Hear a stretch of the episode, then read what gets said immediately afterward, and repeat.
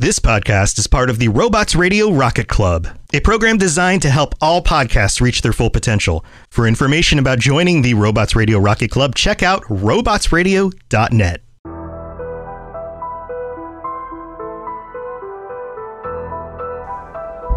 Hello, and welcome to the Assassin's Creed Lorecast. My name is Austin, also known as Teacup. And my name is Shelby, also known as She Cup. Join us as we embark on unraveling all of your favorite mysteries from the Assassin's Creed universe.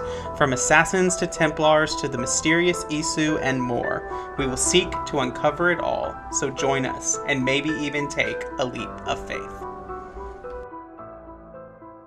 Hello and welcome to the Assassin's Creed Lorecast. My name is Shelby or She Cup, and I am one of the co hosts for this show. And I'm joined here by my other co host. Hi, I'm Austin, also known as Teacup. Yeah, so Austin um, slash Teacup, we have a guest today with us, right? We do. So today we have with us to come and talk about Ezio, our part two. So our last episode, we basically did Ezio through most of Assassin's Creed 2. And so we're going to continue that. But we have with us Chris from the Scholars of the Creed. Hey, Chris, how you doing? Hi guys, what's up? Good yeah. to be here. So thanks for uh, being here. We're glad to have you on the show and doing that. Uh, we ask all our guests this, uh, just general question: What got you into Assassin's Creed, and what keeps you coming back to the series? That's a hard one. Um, to be honest, what got me into it was a long time ago when the first one came out. I'd never heard of it. I was around at a friend's house and he's put it on. I was like, what is this? and then I just instantly fell in love. And then I played them pretty much every time they came out up until AC4. And it was just because of personal life. Ended up not playing it for a couple of years. And then I came back and then fell in love all over again. So, like, I guess with a, a kind of follow up question, what what is like your favorite part like initially drawing you into the series? Was it the gameplay the story something like that? Honestly i think it was the parkour because at the time i hadn't really seen anything like that in games. Like i played Tenchu when i was a kid and that hmm. was like running about on top of buildings and stuff and i always thought that was really cool. And then just playing assassin's creed 1 and 2 and that happening all over again i was like yeah this is really cool. But then when I started to understand what the story was about, that's what really kept me coming back. Yeah, definitely. Um, for me, and I've said this before, one thing that gets me in thing is a lot of the accuracy, especially in the early games, like accuracy to the time of that time period really drew me and I was like, oh, this is really cool, like an interesting take, but yeah. like there's still this really like historically accurate things that are happening around yeah. you. Yeah, I was watching one of your other podcasts, and you were some. I think it was one of your guests said about all the targets in Assassin's Creed One being real people and them dying that exact way. Hmm. Yeah, I mean that actually happens quite a lot through Assassin's Creed games. It's really interesting. Yeah, it is very interesting. So I think we'll just start in. So just a recap of what we covered last time. We basically covered Ezio's birth through his uh, journey through taking on the Pazzi and then the Lombardigos and finding the apple and getting inducted into the assassin order. And so we pick up with Ezio when we do this. Um, Ezio, Mario, and Machiavelli go to visit Leonardo's shop um, to see if this inventor can tell them what this apple is to kind of figure out what it's going. And so Leonardo tells them that the apple should not exist. Like the metal is not something they've encountered before um, and that it's highly advanced. And so they decide that they need to hide the apple. So Machiavelli states he wants to hide the apple in Forli, where the assassin ally Caterina Sforza would protect it. So naturally, our boy Ezio here gets real excited to go see Caterina again. Um, and so Ezio signs up to go do all of that. Machiavelli and Ezio travel to Florey when they meet Caterina outside the city. Caterina reveals that she killed her husband, uh, who was a Templar puppet, who also created a map to find the Codex pages. While while this meeting is going on, Florey is invaded and captured by the Orsi brothers, who were the mercenaries that she hired to kill her husband. And thereafter, the Codex map. So Ezio then assists Caterina in taking back Florey and protecting the Codex map. However, this resulting fight would wound Ezio and would result in him losing the apple to the nine fingered monk so this particular story was DLC for Assassin's Creed 2 and I had never played it until I had gotten the Ezio the Ezio trilogy pack where it was included. Otherwise, if you don't have that DLC and you play the game, you get this little scene where Rebecca and Shaun are basically talking over you, and you learn that uh, Rodrigo Borgia had become the Pope, and all of the stuff that had happened.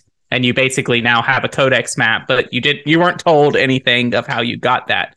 So this dlc is how that happened. So if you want this story more in detail go back and play the ezio trilogy or somewhere else. Uh, you can get it on every gaming platform even the nintendo switch. So you can go and play that and steal with that. Um, i will also warn you that the entire dlc is some of the hardest missions in the entire game. Yeah, I remember when I was playing that DLC, or I, I don't even remember if I finished all of that, but um, I had taken a break. Like we, I think we had gone on vacation or something, and I came back and I was like, oh my God, why is it so hard? It was very difficult. Um, but I was going to ask you, Austin, is this where Caterina like where they threaten to kidnap her children and she like lifts up her dress and is like, Well, I can just make more children if I want to. Yes, this is exactly that DLC. that that was iconic. Yeah, I found it uh, strange that they chose to make like that part of the game DLC.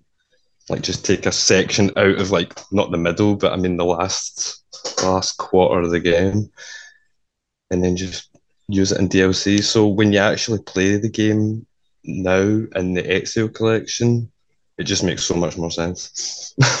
it yeah. really does. And I was gonna add like it makes no sense to me why game companies do this. Like, it's a really important part of the game. And I mean, I'm just thinking about other DLCs from other companies, like, you know, Dragon Age Inquisition. I always have to plug BioWare, but Dragon Age Inquisition's DLC Trespasser is literally the ending to the game. Mass Effect 3 has a DLC for Leviathan, uh, Leviathan, which explains like the origin of, of the Reapers that you're fighting. And so I'm like, I know I know they want to make money. Like I know that's the primary motivator, but I don't know, like doesn't it diminish the story for the people who can't afford the DLC? Yeah. I would argue yeah. Yeah, I would say so. I mean, play devil's advocate, I guess that section of the game isn't too important, I guess, to the overall story, but still it's still part of the story, so Well, yeah, absolutely. It makes sense. Like without that, it's hard to really like jump into AC Brotherhood and realize like why Caterina is there at the villa. Yeah. And this kind of just adds and explains that. I don't think it's necessarily taking away from the story, but enhances mm. the story a lot. Mm-hmm. That's fair. Definitely. So Ezio does not find the apple right away. I mean, if you play this DLC, it's like right after one is like, okay, I got to find the nine fingered monk and I got to get the apple back. But no, there is a detour. Ezio actually goes to Spain before he ever returns to Florence to try to find the nine fingered monk and retrieve the apple. So Ezio, still longing for his vengeance against Rodrigo and laments that he lost the apple, uh, he goes to S- Spain because he decides since he can't find the apple and he can't strike at the Pope that he's just going to pull all of his uh, energy into building up the Assassin's Brotherhood. And so his duties eventually do take him to Spain to help the Spanish Brotherhood fight against the Spanish Inquisition, uh, even attempting to assassinate the lead Inquisitor himself.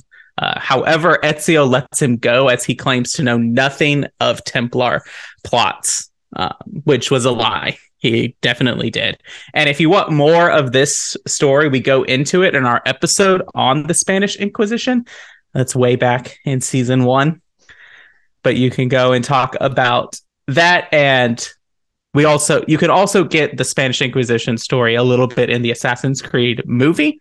It's covered there. But so Ezio does take a little trip to Spain to help the Spanish Brotherhood before he then returns to Florence and in his efforts to track down the apple and the nine finger monk, Ezio tracks the monk to Florence, uh, where the monk is using the apple to enslave the people there. So then Ezio would hunt down the monk's lieutenants and free the people from the monk's control. Ezio would then assassinate the monk and take the ba- apple back for the assassins. These are absolutely the hardest missions in the game, even in the DLC, because this is also part of the DLC. Um, there is one particular that I'm sure a lot of Assassin's Creed fans will remember, but it is on a boat and you have to remain undetected while assassinating a ship captain. And there are a lot of guards and it's a very small area. Yeah, I remember that. It was not fun. They also introduced this new mechanic in there where you like run up on a like special like viewpoint thing that like springs you forward. I never, yeah. I can never figure out how to do that. Yeah, it's so finicky, and I don't know why they added that one weird random thing in there, and then never brought it back ever again. So, no, who knows? Mm. So then Ezio then realizes he has now has the codex map for the codex pages and he has the apple and so he hunts them all down and he realizes that the so-called vault from the prophecy and the second piece of Eden are in Vatican City. And so, with this, he sets out to the Vatican to kill Rodrigo and prevent the Templars from attaining the vault. Uh, Ezio infiltrates the city and attempts to assassinate Rodrigo during Mass. However, Rodrigo uses his staff to counter out, counteract Ezio's attempt, and the two fight Apple versus staff, basically. So Ezio kind of wins, kind of he also kind of loses and Rodrigo stabs him and then he escapes to the vault. Uh, Ezio meets him there where he basically engages Rodrigo into hand-to-hand combat and knocks him out. He then enters it is in this fight that Rodrigo tells him that God is in the vault and he tends to ensnare God and use his power. And so Ezio enters the vault and that's where we get the visit with Minerva and he's very confused. And who is Desmond? I don't know who that is. I have a lot of thoughts about this particular part of the game because Shelby and I had very similar um, instances where you were I was sitting with you while you were playing the game and you get into the point where you infiltrate the Vatican and you air assassinate Rodrigo and there's the whole scene where Ezio's like uh requiescat in pace, you son of a bitch. And Rodrigo's like, I don't think so. And Shelby with this been like, what the hell? Which was the exact same response I had. yeah, I was definitely screaming. I was like, this is not how it goes when he says, rest in peace. They they're dead. Um, and Rodrigo's just like, nope, guess again. So it, it really threw me for a loop for sure. Yeah, I couldn't believe it when it happened. But to be honest, I almost seen it coming because by this point, actually, you said it uh, last week in the other podcast about how people say about the other games being too long, whereas AC2 is actually a really long game. And I think yes. by this point, I was like, I just want this to be over now. I just want this guy to die. So when he came back, I was like, yeah, of course. So, right. Yeah. I did say this last in the part one of this episode, but Ezio actually has the third highest uh, Templar Order of Ancients kill hit, kill number. Oof. Only beaten by Eivor and Cassandra. that is insane. Well, Yeah. And when you think about like, yes, Assassin's Creed 2 is a huge game. It's very long. Um, but when you think about like how much bigger Origin or not Origins, Odyssey and Valhalla are t- compared to 2, like the fact Yeah. that he still like is close to them in in kill count, like that's still really impressive. yeah, that is that is definitely something to be remembered for. Mhm. Um, so yeah, so we'll take our break real quick here to do the middle of our show, and then we'll come back with the rest of Ezio's life and AC Brotherhood and Revelation, and yeah, we'll talk about that. All right, let's get into it. Ma cos'è? Shoot! Shoot the flying demon! Malaka! Malaka! Malaka! I get the sense you two are ill fit for whatever it is you're plotting. This one takes us for a fool, brother. We sons of Ragnar have this well under control. No, we do not. Sons of Ragnar. I know of many, but never have I heard of Dull and Duller. All right. Well, welcome to the middle of the show. This is where we talk about all things that have to do with the Assassin's Creed lore cast and not necessarily the lore of Assassin's Creed. So, the first thing I have to plug is our Patreon.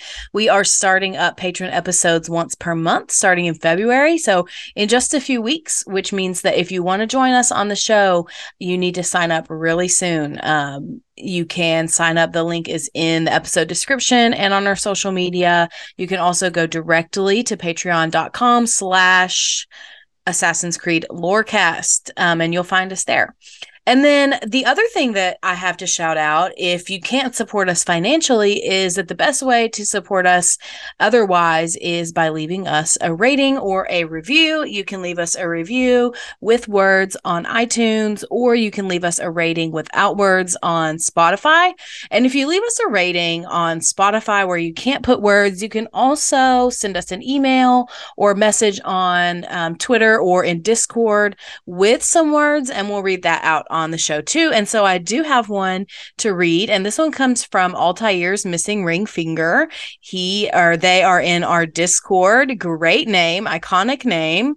Um, and so they rated us on Spotify and sent us some words to read out. So I will do that now. So they said five stars. The Assassin's Creed Lorecast is my favorite podcast to listen to when I want to discover more about the AC world.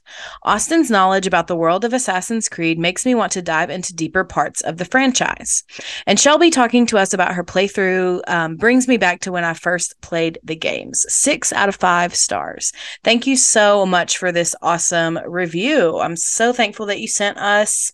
Um, that you sent us your review and not just like gave us the number on Spotify. So, last thing I have to plug before we talk about my playthrough, very important, is that you should join our Discord server. It's called the Cups Podcasting and More. You can find the link in the episode description. I say this all the time. It's literally the best place on the Discord or on the internet. It's my favorite. We have so much fun. Um, we post a lot of memes. We talk about all kinds of video games, not just Assassin's Creed. And of course, you get to hang out with some pretty awesome people over there. So, last thing before we get back to the lore is my playthrough. And I have some really big news. Very big news. I have finished Assassin's Creed 3. Woohoo! Nice. Finally, it took a really long time. I I don't think I was expecting that game to be that long. Yeah, it's a long one. Um, especially like after how short Brotherhood and Revelation are. Yeah. That Revelation especially was really short and I totally flew through that. Did you enjoy Free then? Yeah, I did. I really liked it. Um I was a history minor in college and so my favorite time period was always like um pre revolution America and so I really loved that setting and just learning about all of that, seeing some of the founding fathers and like Ubisoft's take on it was fun, but I I know this is a hot take, but I really enjoyed Connor. Um Yeah. I I liked him a lot. He I wouldn't make him I wouldn't say that he's my favorite assassin. Um but I really liked him a lot and I felt like I felt like he was very well portrayed as like a young person as a teenager. Um, i think it's easy to forget that he's so young just because he doesn't look that young in the game.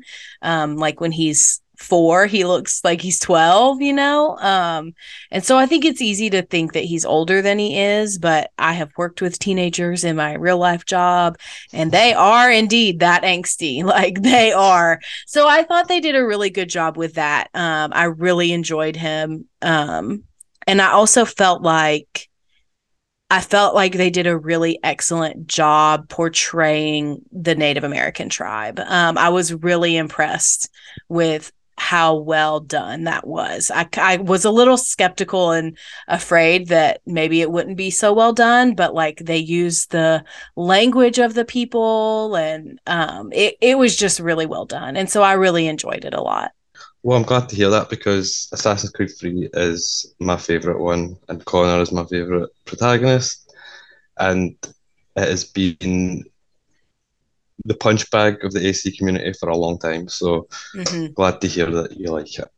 Yeah, I'm glad uh, this timing worked out that you could like come on the show when I finished that that game. Um, but why why is he your favorite? What do you like about Connor? See, honestly, I don't really know. I just took to him the first time I played it. I just I liked him as a person. I liked his Native American background and his tribe. And like I said, being from Scotland, I didn't know much about American history. This game pretty much introduced me to it and wanted made me want to go and look further into it and dive deep into the history. So yeah. Hey, if there's one thing that America and the Scottish can agree on is hating the English. Ah, there we go. so true, so true. Um, well, I think we can get back into Ezio, unless we have other things to add for the mid break. Excited to see your takes on the rest of the series, especially since you know you're out of the Desmond saga.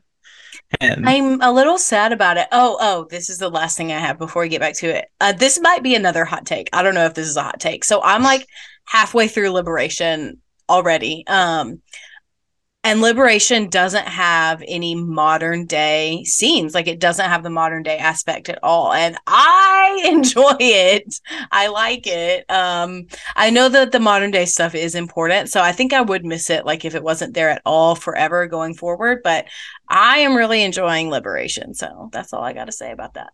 so yeah, we can get back into it. Me, Hatham. I come in peace. Why are you speaking so slow? Sorry. What? Um, I I was told you could train me. No.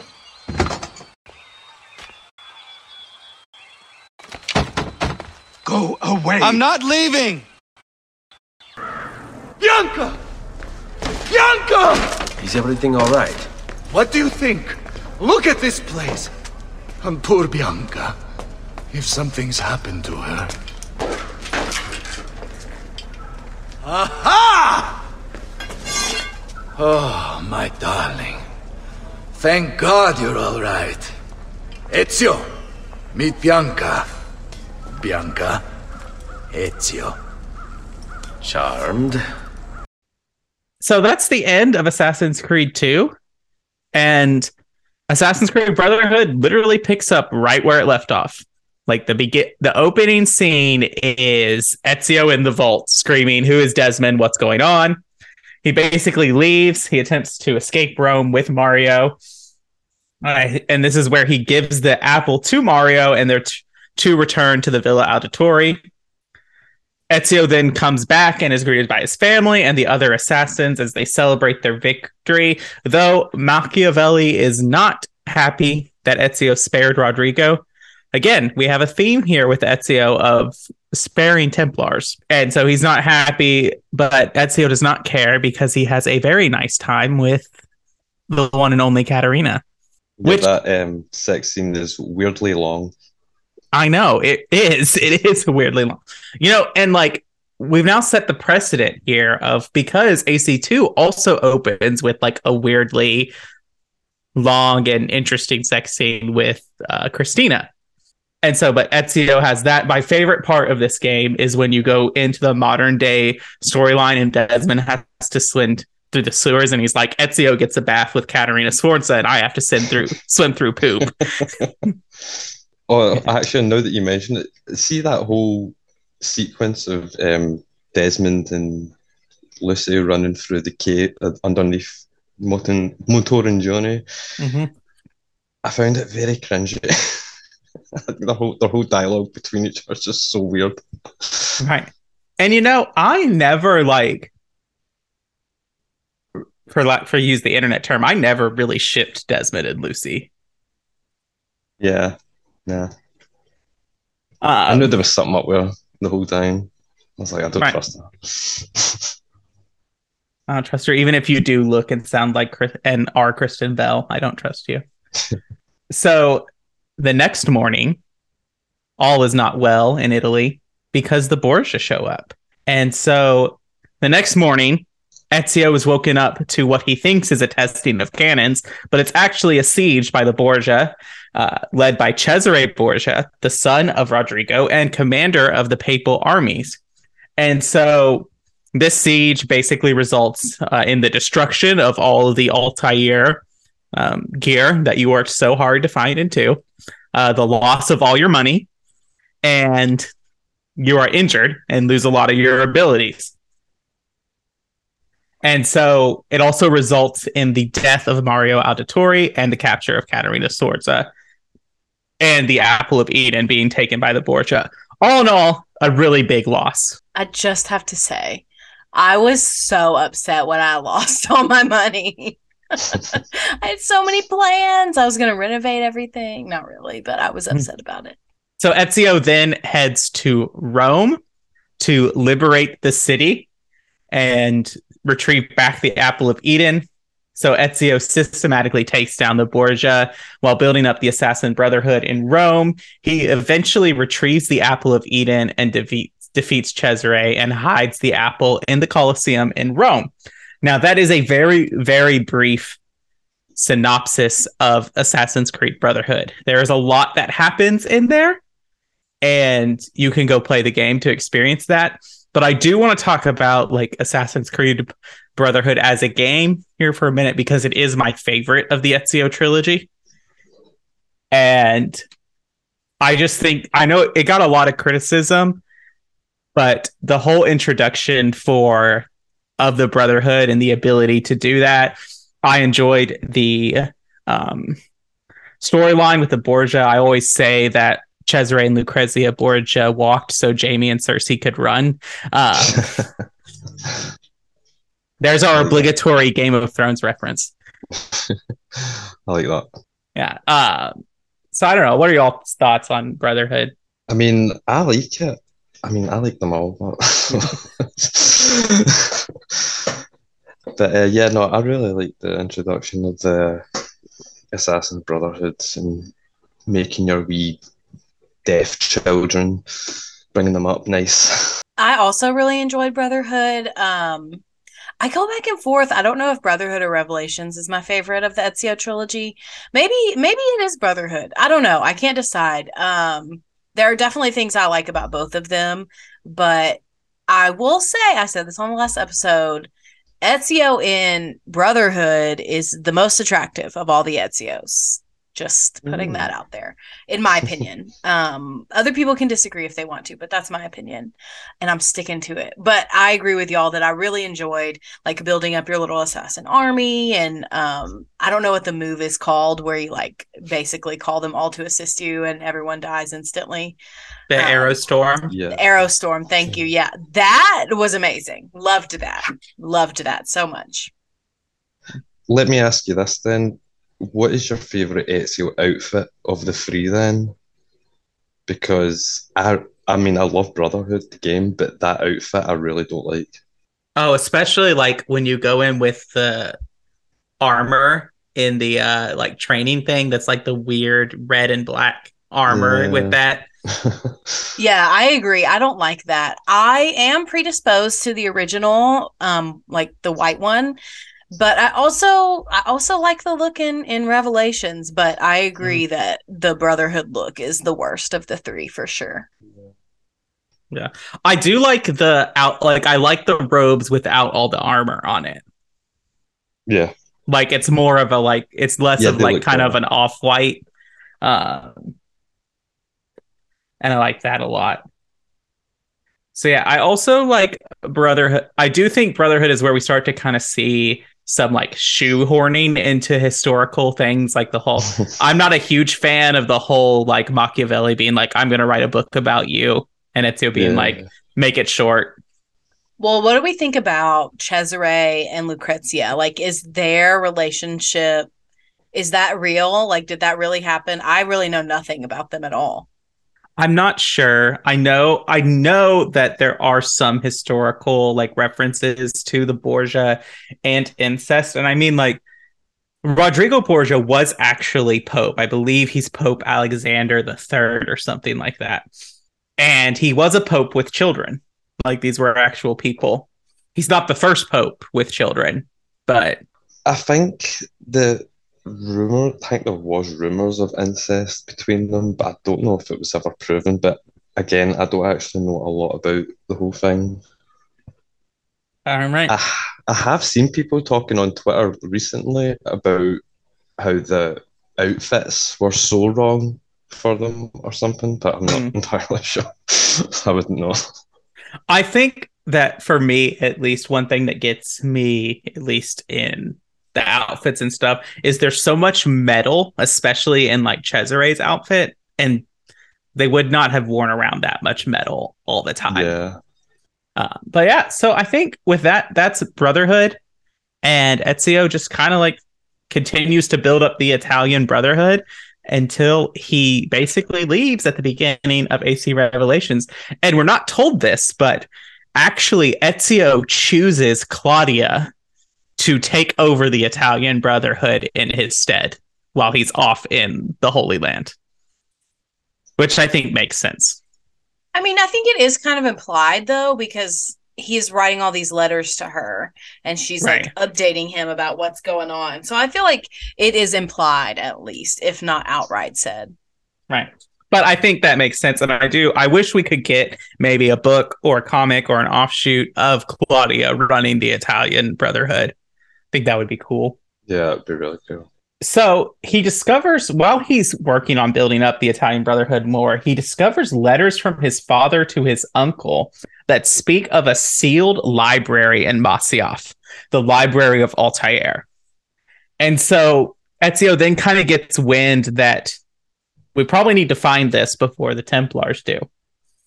And so he attempts to get into the library, but is captured by the Templars, which that is the scene that was the advertisement for Assassin's Creed Revelation, which is that was back when they were doing like live action trailers for Assassin's Creed games. And that's one of my favorite like cinematic fights from the Assassin's Creed series is Ezio uh, in Masyaf. With the best song. Yes, with the best song. uh, so he attempts to in that fight. His hidden blade is broken. His spare hidden blade, not the one from his father. Um, and he's captured by the Templars and is forced to escape. He then goes to Constant. Oh, he's forced to escape, and you have again what is the not the worst, but the second worst carriage mini thing in the entire series. I hate dragging on that uh cord. Do you remember? Y'all remember that? It was very rough. I think I had to do it like seven times before I finally did it. Not as bad as driving through the Italian mountains with Leonardo. Yeah, that one was probably worse. I'll be honest right now, Revelations is the game I've played the least. Hmm. But I did thoroughly enjoy it. Right. Um, I like Revelations not for the Ezio story, but for the Altair stories. Yeah. Those are my favorite parts of those games. Um, I agree. It made me really like appreciate Altair because I really did not enjoy Assassin's Creed 1 because it was really hard for me to play and I just there was so much I didn't know. Uh, so I it made me like Altair a lot, and learning so much more about him and his wife, and just like how much he struggled after with all of the stuff that happens. It, it was just really good, and I appreciated it. So that's I think that's another reason why I like Revelation. Yeah. Uh, so he goes to Constantinople after escaping, and he's going to track down the keys to Altair's library, uh, the Masyaf keys. And he's greeted by Yusuf Tazim, who is a kind of leader assassin in the uh, basically Turkish Brotherhood. And he also catches a glimpse of a pretty girl who we learn is named Sofia Sartor. And Yusuf tells Ezio the Templar plots and their control of Constantinople are the we learn that they're called the Byzantines and they're fighting for control. Uh, Ezio then works to remove the Templars from the city and does all of that. He while doing this, he meets Sofia Sartor and she agrees to help him find the Masyaf keys. El- Ezio defeats the Templars and begins a romantic relationship with Sofia. Uh, Wow, I wrote my notes. Wow, beat the bad guy and got the girl. Ezio does it all. Sofia and Ezio then go to Masyaf and retrieve the library. Uh, though Ezio remarks that the contents are not for him and leaves while Desmond hears the message through Ezio in 2012. And that's really Revelation. And I will say this Revelation has the funniest scene in all of Assassin's Creed, which is Ezio is the minstrel. Oh, I love that mission. Yes. it makes me laugh every time. It also it also has one of the cutest scenes in all of Assassin's Creed. I guess I haven't played them all yet, so I haven't like I can't say that definitively.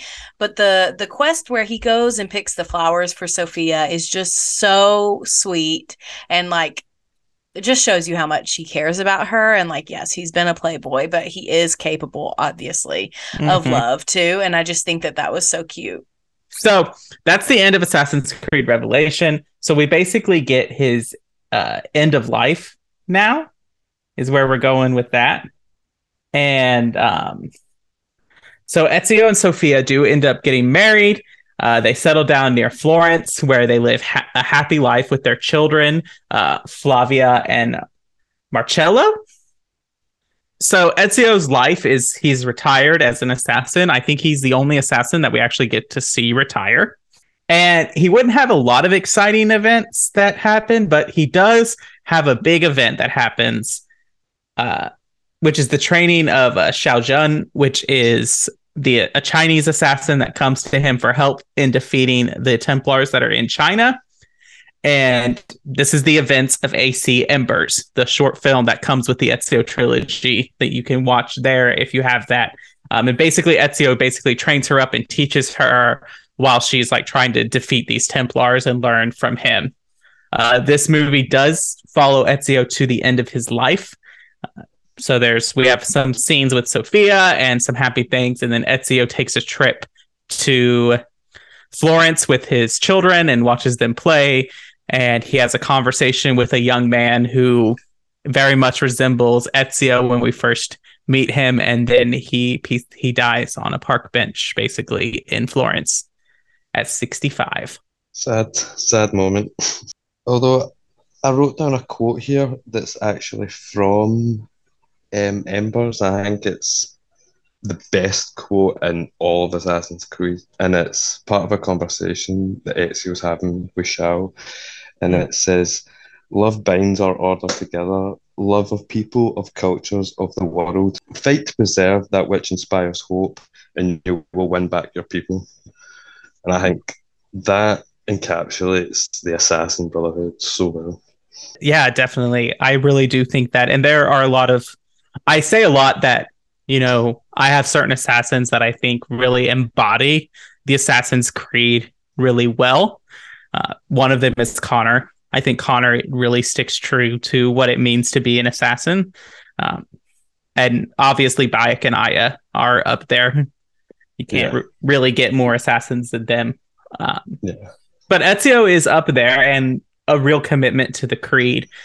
Um, but before we get into kind of like why we love and hate or hate or don't like Ezio, Uh, I have some fun facts, some behind the scene facts, which uh, this is fun. Ezio and Altair's names share similar meanings. Altair, in kind of like the Middle Eastern Arabic languages, means the flying one, and Ezio means eagle, both fitting names for assassins.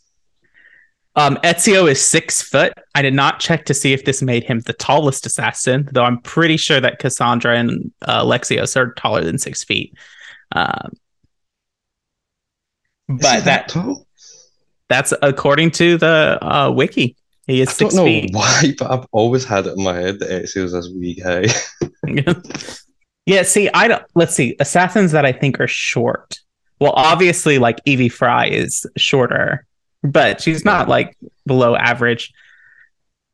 You know, for some reason, I feel like Shay is short. Yeah. He's not really an assassin, though. I guess. Um, Mhm. and my last fun fact: uh, Darby, uh, Darby McDevitt, who is the lead writer of Assassin's Creed Revelation and is a big writer across Assassin's Creed, across all the board, states that Ezio did father other children outside of Sofia. And it was one of these illegitimate children's that would be the ancestry of Clay Kaczmarek. So I have a follow up question to that. Uh huh. So I don't. Does he give you details about whether or not those children that he fathered outside of his relationship with Sofia occurred during his relationship with her, or is it before? from what I read, the quote, it was like during his time as a basically Darby McDevitt is basically like, there's no way that Ezio didn't father other children. Right. I just didn't like. I didn't want us to imply that he meant that Ezio was a cheater. Right. No. Ezio might be a playboy, but once he commits, he commits. Uh, yeah, I agree with that. But another thing about this is I think this implies that Desmond's line is directly from Ezio and Sofia's relationship, whereas Clay's was not. But I mean, it's so far back that who knows? So our last question for like this character deep dive is like, why do you love or not like Ezio? What what do you what are your favorite things about him? Do you think he's a compelling character? All these kind of questions or just general thoughts about Ezio. I like Ezio. I really do. I still think he's the most overrated thing about Assassin's Creed, but and I know a lot of people are going to hate me for that one, but it's just he's been the poster boy the whole time. But there's so many other great assassins, and they need their time to shine. but no, I really like it. So He's it's the only guy we've seen from birth to death Mm. for all this whole story, and I mean it was really great. I don't disagree with you that he is like the most hyped assassin. Um, but I think I think the reason why is because we see so much of him. Like you're right, we see him from birth to death. And not only that, like he has great character development following him from the beginning of Assassin's mm-hmm. Creed 2 all the way to his death. Like you see him as a person, as a human being who's grown and changed and, you know, had a life of mistakes and adventures and great things and hard things. And and he almost feels like a real person because we know so much about him, because we've seen him develop, because of just everything we've seen. And I think some of the other assassins, we absolutely don't get that much information. And I think going back to Connor, you know, he really has only gotten half a game. Um, I don't feel like Connor has been given as much as he should be. Like we we should have more development from all the assassins, not just Ezio. You know what I mean? Yeah, definitely. But I mean, Ezio is like he's a poster child for a reason because a lot of people connected with him for whatever reasons. So I mean, that says it all, really. There was a video once talking about like who are the deadliest assassins. Yeah. And in my own list, I actually rank Ezio pretty low. For me, the deadliest assassins are a tie between Connor and Bayek. Uh, Yeah. just because I think that not only do they have the element of surprise and training and stealth like that, but they can hold their own in if they're out of that element. Whereas I feel like once you get Ezio out of the method of surprise, he's squishy. yeah, yeah, I would definitely agree with that. Um, and so I just think that I think that he is a little bit overhyped. I do really love him. I think he's hilarious. Uh, I think he's. I think that Ubisoft has not quite captured his level of charm in a protagonist since Ezio. Um, they have tried with Jacob Fry, with Arno, with Edward. They have tried to kind of capture that charisma, but they're just. I don't think that because Yeah, spent they- so long, they won't do it. They won't ever be the same. Yeah, I really noticed it with Arno. They tried Mm. to push the like kind of cheeky, cracking jokes here and there type guy. But I liked it. I thought, I mean, like I said before, everyone likes him for a reason. So Mhm. that's why they've tried to recreate characters in that image. But Right. I don't think they'll ever be able to recapture that. I think they should just keep pushing on and making new assassins and giving us new stories. hmm So that's really all we got for Ezio. Uh, Chris, thank you for being on the show. Uh, we enjoy having you, and thanks for your insight. Uh, if you want to take a moment, just kind of plug the things you do with Scholars of the Creed and all of that. Uh, yeah, well, at Scholars of the Creed, we're basically basically a fan group, and our plan is to put out information about history, art, science, these types of things, man, that are in the Assassin's Creed universe. I mean, you can find us on Twitter right now, just at Creed Scholars, and we just made an Instagram today, actually, at the same name. And keep a lookout because our website will be coming back rebuilt with all our new articles on it very soon. Oh, awesome. Well, again, thank you for being here. And Shelby, I think that's all we got. I think so. Yeah. Thank you so much, Chris. This has been a really awesome episode. I'm glad you got to join us. Um, we may have to ask you back in a future episode, but um, we had a blast. So thank you all for listening to the Assassin's Creed Lorecast. We will see you next time. Thanks for listening to the Assassin's Creed Lorecast. You can find us on Twitter at Assassin's Creed Lorecast, or you could talk to us on Discord in the Robots Radio Discord or our personal Discord server, both links found in this episode's descriptions. Thank you for listening, and always stay to the shadows to serve the light, Assassins.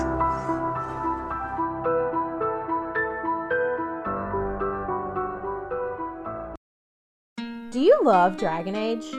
Have you always wanted to learn more about its vast world and detailed lore? Are you still attached to your hero of Ferelden even a decade after Dragon Age Origins came out? Or maybe you're a newer fan, still discovering a new tidbit or quest every day. Well, either way, the Dragon Age Lorecast is the podcast for you. I'm Austin, also known as Teacup, And I'm Shelby, also known as She Cup. and come and join us as we embark on a journey to explore and discover all things Dragon Age. We'll discuss all kinds of topics, from Lyrium to the Chantry and the great mysteries of the old gods, and even more that even you BioWare superfans might not know about. So come and listen on Spotify, Apple, Stitcher, or wherever you get your podcast. And always remember Swooping